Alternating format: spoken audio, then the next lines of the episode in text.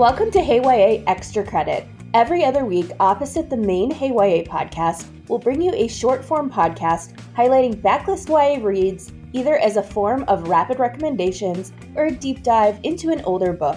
I'm Kelly Jensen. I am really excited about today's episode. I will be chatting with blogger and bookstagrammer Carmen of Tomes and Textiles, who creates some of the most incredible book and fashion pairings that always make me not only want to read the book she's highlighting, but also make me want all kinds of new clothes. Her discussions of books are so personal and heartfelt, and her fashion sense kills me in the best possible way. We are today going to talk about backlist Latinx Y A novels for your T B R. And before we get to that, I'm going to let Carmen talk a bit about herself.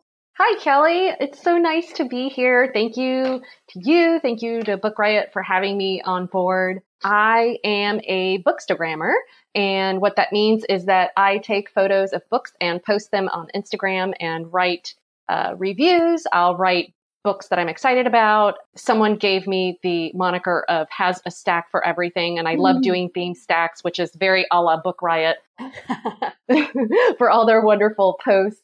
And you can find me on Instagram as Tomes and Textiles. And I also tweet a lot. And because Twitter limits your characters, I'm Tomes Textiles over on Twitter. And uh, I'm excited to talk books with you today, especially these Latinx reads that I love so, so much. Oh, and there have been so many great ones in the last few years, like with how much more push there has been to increase inclusivity in Y A, we are seeing more, clearly not as many as there should be, but more.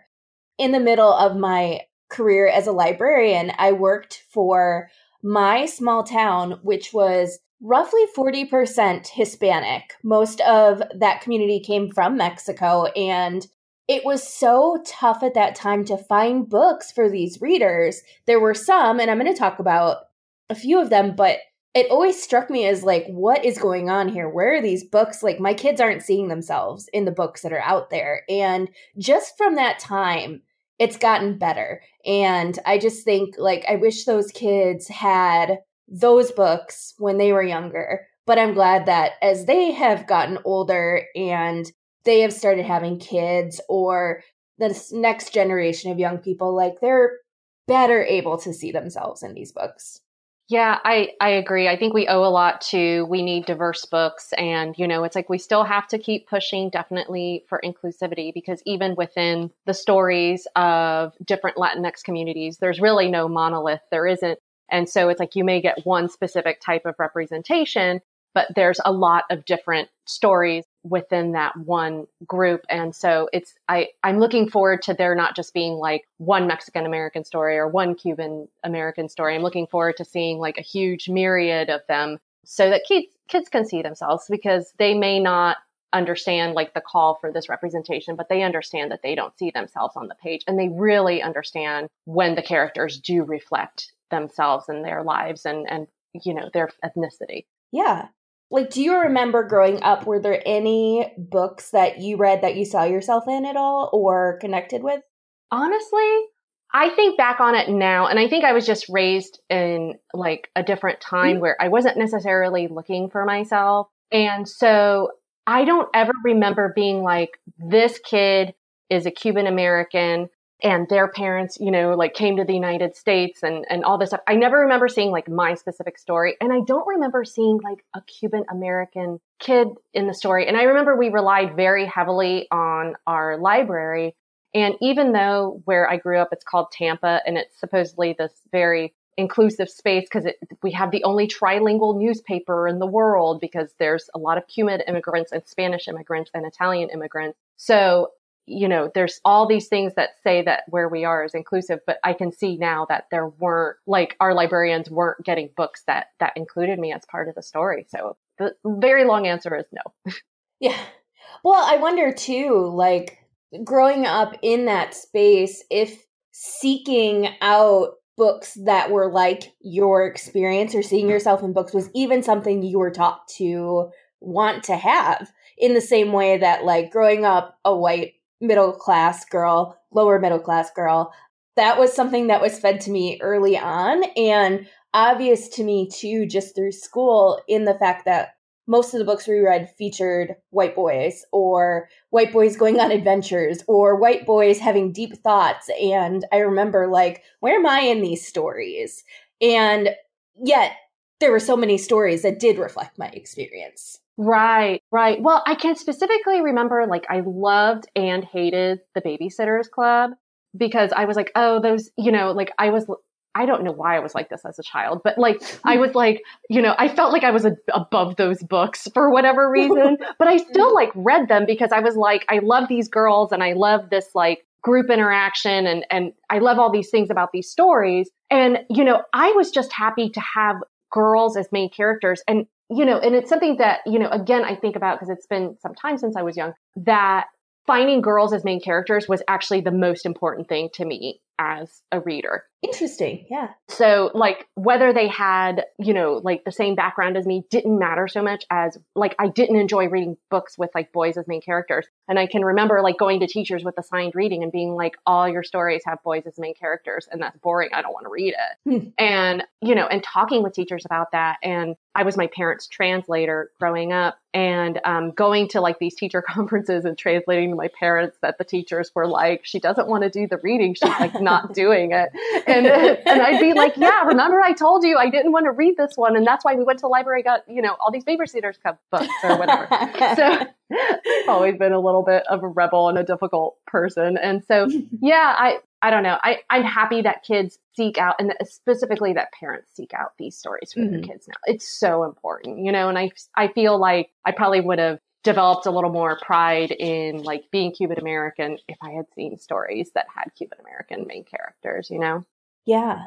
Let's hit our first sponsor, and then I will invite you to go ahead and dive on in. We have such an awesome array of titles to talk about. But first is our sponsor, which is another great title. It's This Is My America by Kim Johnson, and it's The Hate You Give meets Just Mercy in an unflinching yet uplifting novel that explores the racist injustices in the American justice system. Every week, Tracy Beaumont writes to Innocence X, asking the organization to help her father, an innocent black man on death row. But then the unthinkable happens. Tracy's older brother, Jamal, is accused of killing a white girl. Determined to save him, Tracy investigates what really happened that night. How far will she have to go for justice? This Is My America is the perfect mystery for anti-racist reading and for fans of Nick Stone and Karen McManus. This is a great book. I love this one. And that is This Is My America by Kim Johnson. Oh my gosh. I am so excited to read that book. You don't even know. I just got it last week and it's on my pile, and it just listening to you, I'm like, why am I not reading this right now? Because you're reading so much. It's just, that's the, the trapping of being a person who likes books, is it's like, you, you know about them, you're excited about them, but you're also reading other things. So it's like, you can't, if only you could read multiple things at one time, at the same time, and like get through all of your T B R in one sitting. If I had a superpower, that would be what I would want it to be. Like, truly. I see no downsides to it. I really don't. I don't either. There's so many books that I really want to read. And yeah, making time for it is definitely a challenge. But this is one that's super high up on my T B R. And I got it and I was like, look, I promised myself I would read it by the end of September. So I'm reading it soon. Yeah, for sure. So do you want to do you want to start us out? What what's the first book you want to highlight? Sure. So the first book I would like to highlight, it was my favorite twenty nineteen read, and it's called Don't Date Rosa Santos by Nina Moreno. And I actually, when you said books that were a year or older, I literally immediately went to the calendar and I was like, I think this was last mm-hmm. May, so I'm good. So I know this is a little ah. bit cheating, but it is in twenty nineteen. And I just love this book. This book was uh, Nina's debut novel. And um, the story is just so interesting. Um, it takes place in this town in Florida, fictional town, I should say, called Port Coral. And um, it's about this girl, Rosa, who she's being raised by her grandmother, who's a known healer in town. And we don't know where her mother is, and but where her mother is at the beginning of the novel. But then you find out that there's some more nefarious, kind of darker things that have happened, and that the Santos family, specifically the Santos women, are cursed by the sea. So they avoid, even though this is a seaside town, they avoid the sea. And Rosa's mother returns, and you realize that they don't necessarily get along all that great. And so you have this kind of relationship where they're starting fresh and anew, and Rosa's very kind of suspect of her mother coming back into town and wondering why. But there's also this like Gilmore Girls sort of thing with them. Like, even though they, they don't necessarily get along, there's also like these very kind of loving interactions of trying to understand each other. And they have this great kind of banter back and forth. And then enter in a very sexy tattooed love interest who, of course, has a boat and loves the sea. And Rosa starts to wonder, you know, what the curse is, what her role is in it, as well as she's in her senior year. She's trying to get into college, and she's trying to figure out what her family college expectations are for her versus her own. And she's, you know, it's coming of age story. She's trying to figure things out for herself and make decisions for herself. And it's just, it's a story that, that deals with like the intergenerational family relationships, and specifically like Cuban intergenerational family relationships in such this familiar way for me. I felt in, I don't know, it just felt so Cuban and so authentic to me.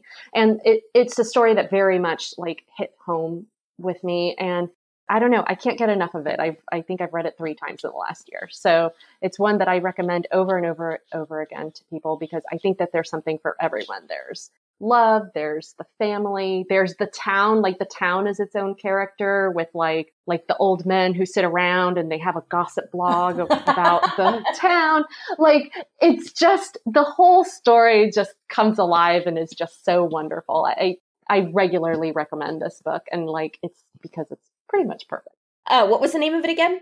Don't Date Rosa Santos, and the author is Nina Moreno. Awesome. I really liked that one when I read it too. It was fun. Which there just aren't enough fun books that mm-hmm. also offer so much meat to them. Not that it's there's a problem if you read something that's purely fun, but it strikes that like perfect balance. Right, for sure. So my first pick is one that is a little bit heavier, and that is The Memory of Light by Francisco X. Stork. And I'm actually going to highlight two books by Latinx authors who are excellent examples of mental health representation. So the first is this one, which is one of those rare books that takes place in the recovery. So Vicky Cruz attempted suicide and wakes up in the hospital, and now she has to figure out how to navigate her life with mental illness, especially when she still feels like life isn't necessarily worth living.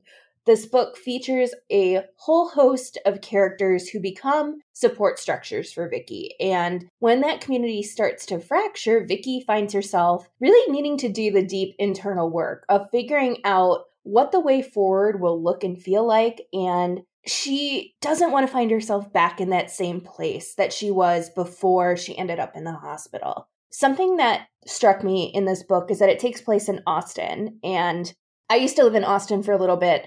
And one of the things that always struck me was how segregated that city was, how divided by race it certainly was, divided by class. And yet the image of this city is very glittering and granola and very white. And that's not the reality of the city. So this particular book features this Latinx family in a community that is not white and gentrified. And that really struck me as such a nice balance to the too often, like, Austin is this cool hippie town vibe that shows up in, in many books. So this one is, is moving, and it's literary and powerful. And I really appreciated when this book came out, it was one of the few that wasn't playing with this really weird trope of trying to figure out the whodunit behind a suicide, which always struck me as extremely uncomfortable and unnecessary. This is instead that looking for what it is that can help you sustain a life and help you build a life that you're really, really excited to take part in. And that is The Memory of Light by Francisco X. Stork. Oh, wow. That sounds phenomenal. Yeah, it was, it was great. It was really good. The depiction of mental illness, just really raw and real and not glamorized or sensationalized. Stork took a lot of his own experiences and put it into the story, and you could really tell. Very personal. That sounds mm-hmm. great. That sounds really fantastic. What's your next one? Okay. So I realized when I sent you my stack, I sent you the second book in this, and it should have been the first book in the series. Oh, it's all good. So Labyrinth Lost mm. by Zoraida Cordova. Now, this is, it's a Y A urban fantasy, and this book, it's the first in a trilogy, and the last book in the series actually comes out next month, Wayward Witch. So this is a very timely book if you like fantasy series to start with, because you will actually be able to see the stories through relatively quickly. So again, I think I like these books where like characters are kind of torn between like their identity and like what they want versus what their family want, because this story also incorporates a lot of that. And what Labyrinth Lost is, is that Alex is a bruja or a witch, and she is in a family of brujas. The trick is, is that she actually really hates being a witch. And so she has this inherent conflict with what she is, as well as what she doesn't want to be. You know, instead of birthdays, there are death days in this book. And she tries to perform this magic that she probably shouldn't be uh, performing, of course, because she's a teen and she's pushing her boundaries. And she tries to get rid of her power. And what she ends up doing is accidentally transporting herself to like an alternative magical dimension. And so this story very quickly goes from like urban fantasy, like just straight into fantasy, because she's in this whole other world. And Alex is this very like complex character as she sort of navigates this alternate world and, and, you know, her powers and everything. And what you find out is that she's like super headstrong, and like she makes mistakes and she owns up to it. She's like super loyal friend. And, you know, there there's love interests, but Alex is also like bisexual. And I think this is one of the first like Latinx books that I read where there was like a bisexual main character. And, you know, it's just, it's an interesting story that kind of parallels this fantasy of being a witch as what, you know, as well as finding your identity and figuring out your life, like as a teen, as you kind of intersect with adulthood. And the interesting thing about the series is that the next book that I had sort of told you about is Alex's little sister, Vula. It's her story in the next one. So um, she kind of changes focus like throughout the series of who the main characters are. And I don't know if there's a name for that in literature, but I always enjoy that in a series, kind of seeing the world and the story progress through different eyes in different books in the series. So highly recommend this one for fantasy fans, for urban fantasy fans uh, particularly. I also wanted to add that that was one of the titles this year for the Summer Scares program that I got to be part of through Poor Writers Association, United for Libraries, Library Journal, and then Book Riot. We choose three books in adult, three Y A books, and then three middle grade books as sort of the great representations of what horror looks like for librarians, especially to promote and read and share. And I, I love this one because there's so much going on in it. And because horror is a mood as opposed to a genre, right, it can apply to something like urban fantasy and still, you know, doesn't lose any of what makes it an urban fantasy, but rather adds these elements of horror into it as well. And for someone who is like scared of horror, um, it's, you you aren't so traumatized mm-hmm. by it because it's it's it's you know, Zoraida treats it like very delicately. Yeah. And I had like literally as soon as you said that, I was like, oh my god, I had forgotten that there were elements of horror in it. Like, how could mm-hmm. I? And it's like, oh well, that was just my brain, like, you know, kind of protecting me. Uh, but yeah, it's. Uh, Zoraida really wields a pen with uh, very delicate accuracy for sure. Yeah. My next pick is one that came out quite a while ago, and it's called When Reason Breaks by Cindy L. Rodriguez. And I'm going to start with a note that this book, in some ways, depicts medication for mental illness in less than awesome ways, but it's very much based in the character. So go in noting that. And I like to say that for readers who, like me, are especially sensitive to that. It's very much not like the author condoning a certain perspective, but through the character sharing their their insight, their ideas that may not necessarily be popular. And this book also has an attempted suicide. It's not glamorized, and Yet I think that the content warning is is really important to make here. So that all said, this is a debut novel that features two main characters, Elizabeth, who is this gothy girl with an attitude problem and is always getting, tr- getting in trouble for being angry. And then there's Emily, who seems like she's a really well-adjusted, normal teen girl, but she has a serious case of depression that simmers just beneath the surface. The two girls are in Miss Diaz's English class, and they start to connect with one another through the poetry of Emily Dickinson. Both the girls are Latina, and they both are struggling with depression, but their depression manifests so differently. And as somebody whose depression manifests in ways that aren't typically depicted in pop culture, it was so refreshing to see that. You see two different experiences with this illness. We have Elizabeth, who wears it really out loud, and people assume she has issues because of that. And then we have Emily, whose depression eats at her from the inside. It's really quiet, it's really insidious, and people would never expect that she's wrestling with such a big issue. But one of the things I noted in my, when I wrote about this book many years ago when it came out is that there's this moment where Emily misses her period, and it's a big deal because she and her friend think she's pregnant, but it's not that. Rather, it's a physical response to depression and what it is doing to her body, which is something we never see really talked about when it comes to depression, let alone in Y A. And it was such a, a moment of making clear the sort of physical realities that can come with mental illness, and particularly when you're really trying to hold it in and not let anybody know what is eating you up inside. I thought that Rodriguez led readers through perceptions of depression in a really thoughtful way and did huge service to how we think about depression in other people. So that is When Reason Breaks by Cindy L. Rodriguez. Oh, I love it. That sounds fantastic. I love the share, like they're sharing everything through the works of Emily Dickinson. Mm-hmm. Sounds like a very interesting way to put everything together. Yeah. What's your next pick? All right. So uh, my next book. So I know we're talking about Y A, and uh, I'm going to throw in an adult romance novel because I Go think for that, it. uh, you know, we all need a little romance in our lives sometime. So my next book is called Next Year in Havana. It's by Chanel Clayton. And uh, this book came out a number of years ago, and it is a dual point of view story, as well as it's a dual timeline story. So you are seeing two different characters in two time periods. And who you're meeting is Elisa Perez in nineteen fifty-eight, which, if you know anything about Cuban history, nineteen fifty-eight is a couple years before the revolution. And then you're also meeting uh, Marisol Ferreira, who is traveling from Miami to Havana in two thousand seventeen because her late grandmother,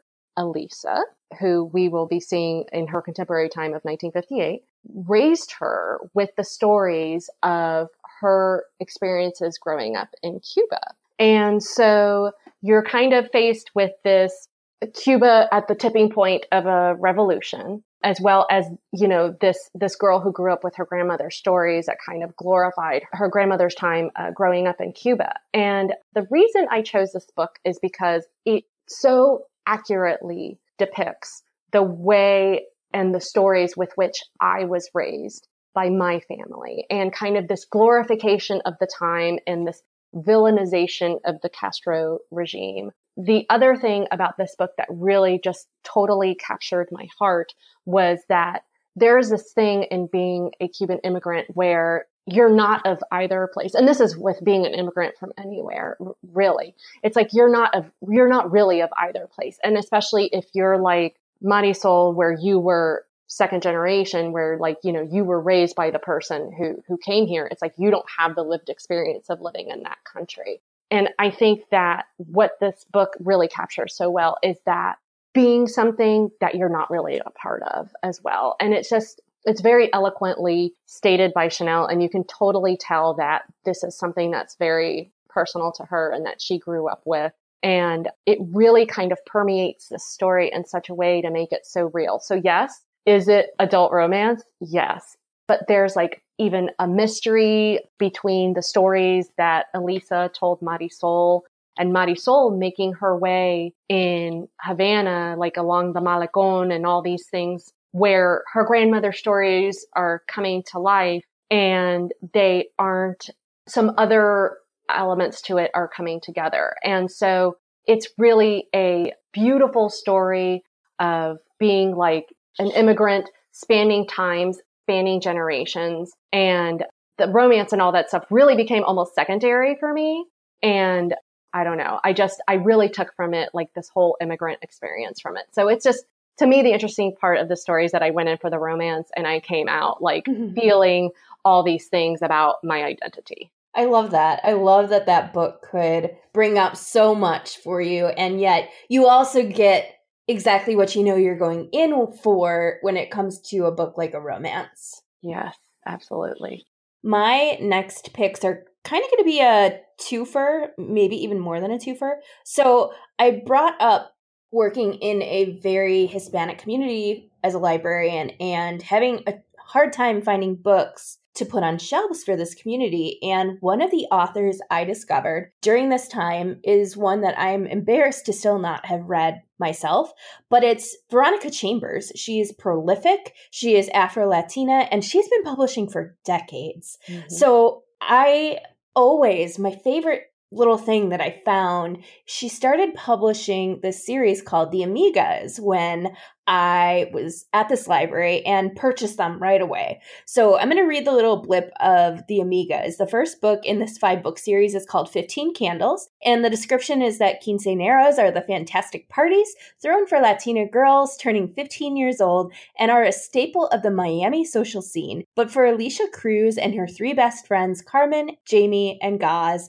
they were also just part of the background until now. So what I loved about this series is so rarely did we get a series during this particular publishing time, especially when Gossip Girl was huge, when The Clique was huge, when these book series about the activities of wealthy girls and girls who you think are just your average girls at high school, but are really, you know, just white girls doing white girl things. This series came along and allowed these Latina girls to have these similar stories. And I was so excited when I found them. Oh, wow. So she's got this new er book. I think it came out last year called The Go Between. And again, haven't read it, which is embarrassing to me, but here's a little blurb for it. She is the envy of every teenage girl in Mexico City. Her mother is a glamorous telenovela actress. Her father is the go-to voiceover talent for blockbuster films. Hers is a world of private planes, chauffeurs, paparazzi, and gossip columnists. Meet Camilla, Cammy to those who know her best. When Cammy's mom gets cast in an American television show and the family moves to L A, things change and quickly. Her mom's first role is playing the not-so-glamorous maid in a sitcom. Her dad tries to find work but dreams about returning to Mexico. And at the posh private Polster Academy, Cammy's new friends assume she's a scholarship kid, the daughter of a domestic. At first, Cammy thinks playing along with the stereotypes will be her way of teaching her new friends a lesson. But the more she lies, the more she wonders, is she only fooling herself? It's got this incredible cover, too. That, as I was brainstorming titles, I was like, there's that one. It has this great cover. And I was like, oh, yeah, it's Veronica Chambers because she's written so many great books featuring these biracial characters. And that is The Go-Between by Veronica Chambers. Okay, so I read that book and yeah. I loved it for the fact that it was a Mexican family immigrating to the United States, but they weren't under duress. It was for mm-hmm. work and they were well-to-do and her characters were very well rounded out. It was actually just a very fun story that you don't see represented enough with the immigration experience for kids, I think. So I would love to see more stories like that. For sure. And I, I love that she has sort of taken these stories that are so popular and given teens of color the chance to be the stars in those stories, right? Because that doesn't happen very often. Right. And so it's such it was such a treat to find her when I did. And again, embarrassed I haven't read her yet, but I'm very aware of her work. Sure. Um, so you know, it's one of those things when you're a reader, it's like, you, you know, and then you're like, why haven't I read that? Even though I know their work. Right, right, right. Question for the ages. I know, I know. The more you read, the more you find out you haven't read. It's uh, mm-hmm. It's really quite the paradigm. Exactly. Do you have another one that you... I do. I do. I could do this all day.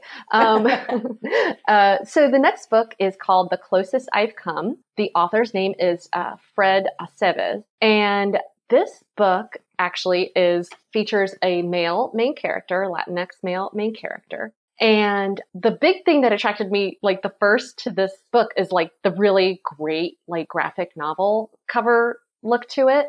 But then I find out that the story takes place here in Tampa, where I live. And I was like, no story ever takes place in Tampa. So I was like, I have to read this. And the really interesting part about this story is that Marcos, it starts out and you're like, okay, well, Marcos is obviously... He's like, I know living in Tampa, he's not living in the best part of town. Immediately, I'm like, okay, well, let's see where this is going to take me. And it's this coming of age story. And Marcos like really wants to find love. That's kind of like his biggest thing. And like everything else has fallen by the wayside. Like he is struggling in school. His friendships are not the best. His life at home is terrible. His parents are divorced and he lives with his mother. And her mother's uh, boyfriend is not only racist, but he is abusive towards Marcos. And um, a lot of things change for Marcos because he actually gets placed in this after-school program by the school. They've identified him as, you know, quote unquote, a troubled teen. And uh, what they end up doing is he has to stay after school and he has to, he ends up like by the design of this project being introduced to new friends. You know, one who's wealthy and then whose name I cannot remember right now. And the other is, I know, I remember Amy, who's sort of like this punk rock girl. And he's kind of forced outside of the life where he has grown up in to see that the world is a little bit different.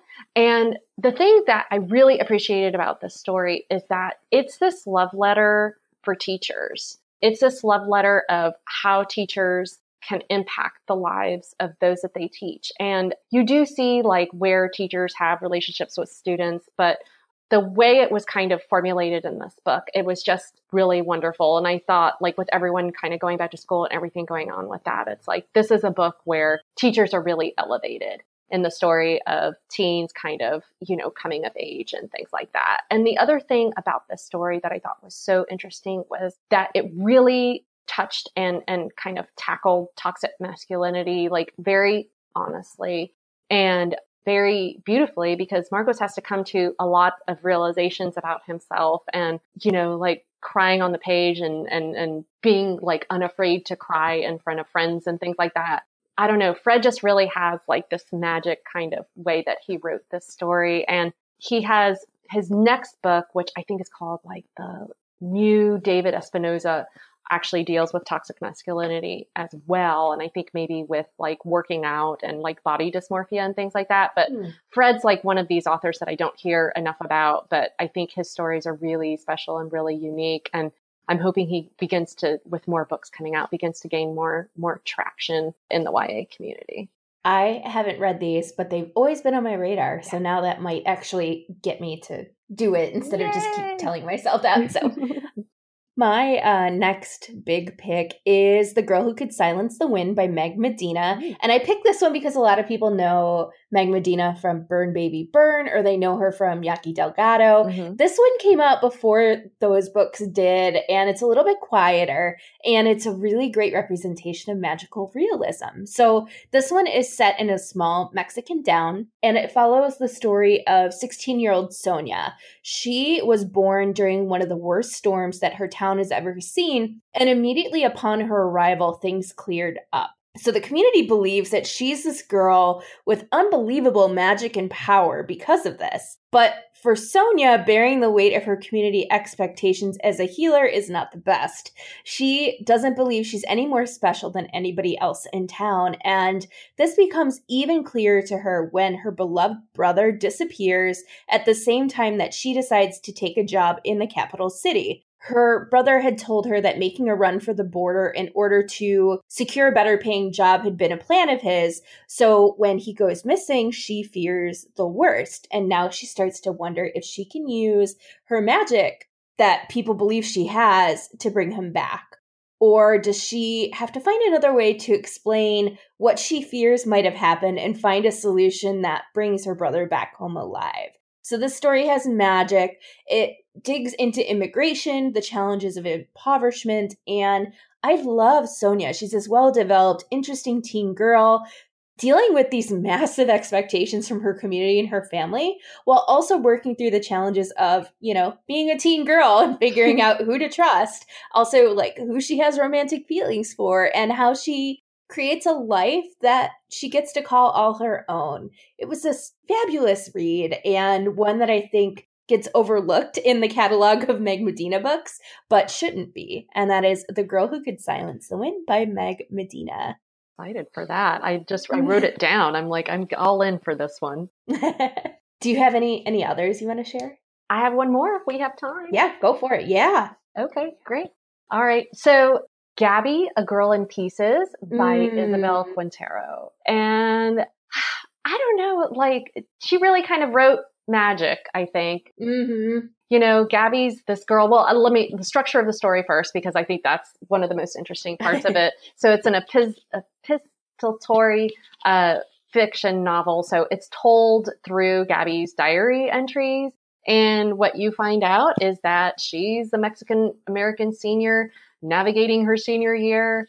She's, you know, she's has a pregnant best friend. Her mother's pregnant. Um, you know, she has a, you know, friend Sebastian who comes out uh, to some, uh, has tough situation, ends up coming to live with Gabby. There's, there's just so much. There's this whole, for me, the biggest thing was like the slut shaming and, and teen pregnancy, and how those issues are tackled in this story. It just, it felt like so personal and, and real. And it really kind of had me like shaking my fist, like saying, yes, like this is the way we need to look at these things. And we need to not slut shame. And we need to look at teen pregnancy in a different way. And I don't know, this book just, it, it sort of like kind of clinched my heart and just went off. Like, I think I read it all in one sitting, which is why I'm babbling a little bit.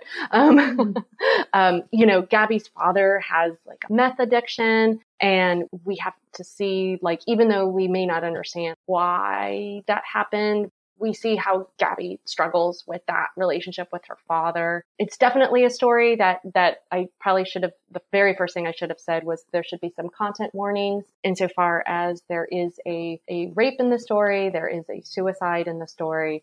And so those things may, those topics may not be for everyone.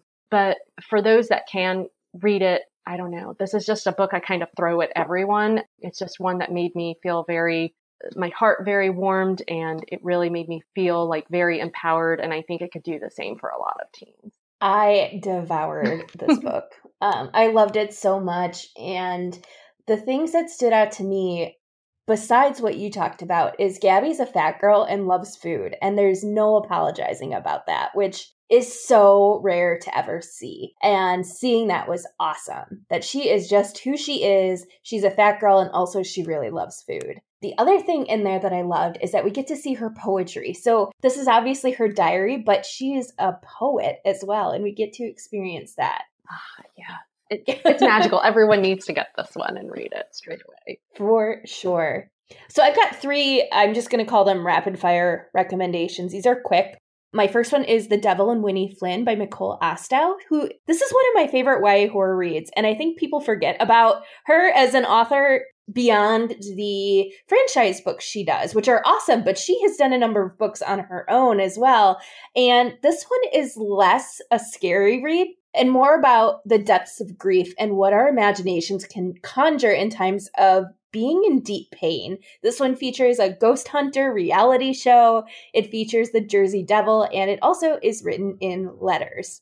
My next pick is I Am Not Your Perfect Mexican Daughter by El- Erica L. Sanchez, and it's a slice of life story about the loss of a sister who was always considered to be the good, quote unquote, Mexican daughter, and the immense weight of having to live up to an image and family expectation of what it means to be a good first generation Mexican American. And then my last pick is A Fierce and Subtle Poison by Samantha Mabry, which is all magical realism and all magic. It's set in Puerto Rico, and it follows this boy who is obsessed with a magical girl who is rumored to be able to do a host of things that just don't seem right to him. But he is put in his place as much as his father, who is an investor trying to gentrify part of a city to fill it with rich American tourists. They uh, learn their lesson here, which I just, I loved. Um, all three very, very different books, but fantastic reads. Any others you want to toss in there?